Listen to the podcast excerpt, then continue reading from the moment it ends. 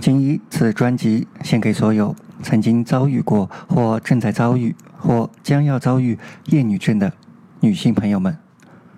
原来这是厌女症。作者：一只青蛙，四条腿。初中遇到了一个极品班主任，穿着稍微出众就会成为他批斗的对象。我闺蜜在学校里也算出众的，于是就成为重点批斗对象。班主任喜欢骂人，特别是侮辱人格。闺蜜成绩不好，她说：“绣花枕头一包草。”闺蜜穿着韩流，她说：“你要去勾引男人。”闺蜜有次考得很好，她把闺蜜叫去谈话。放学后，闺蜜从教室一路哭到家。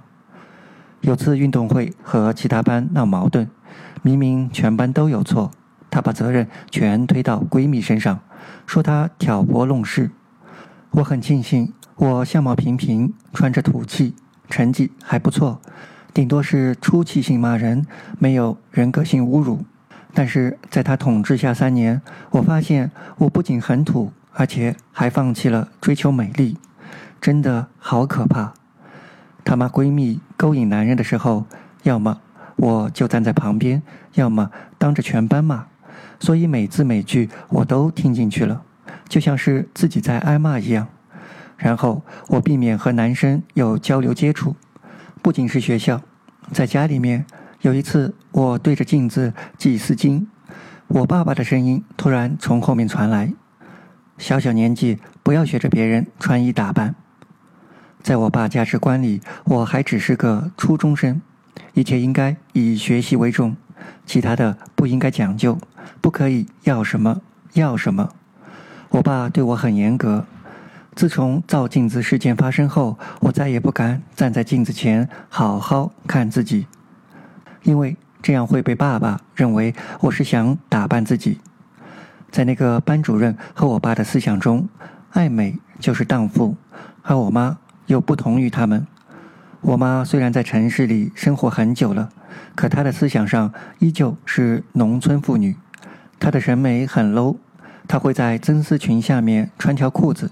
她说是因为冷，冷的话不穿裙子不就好了吗？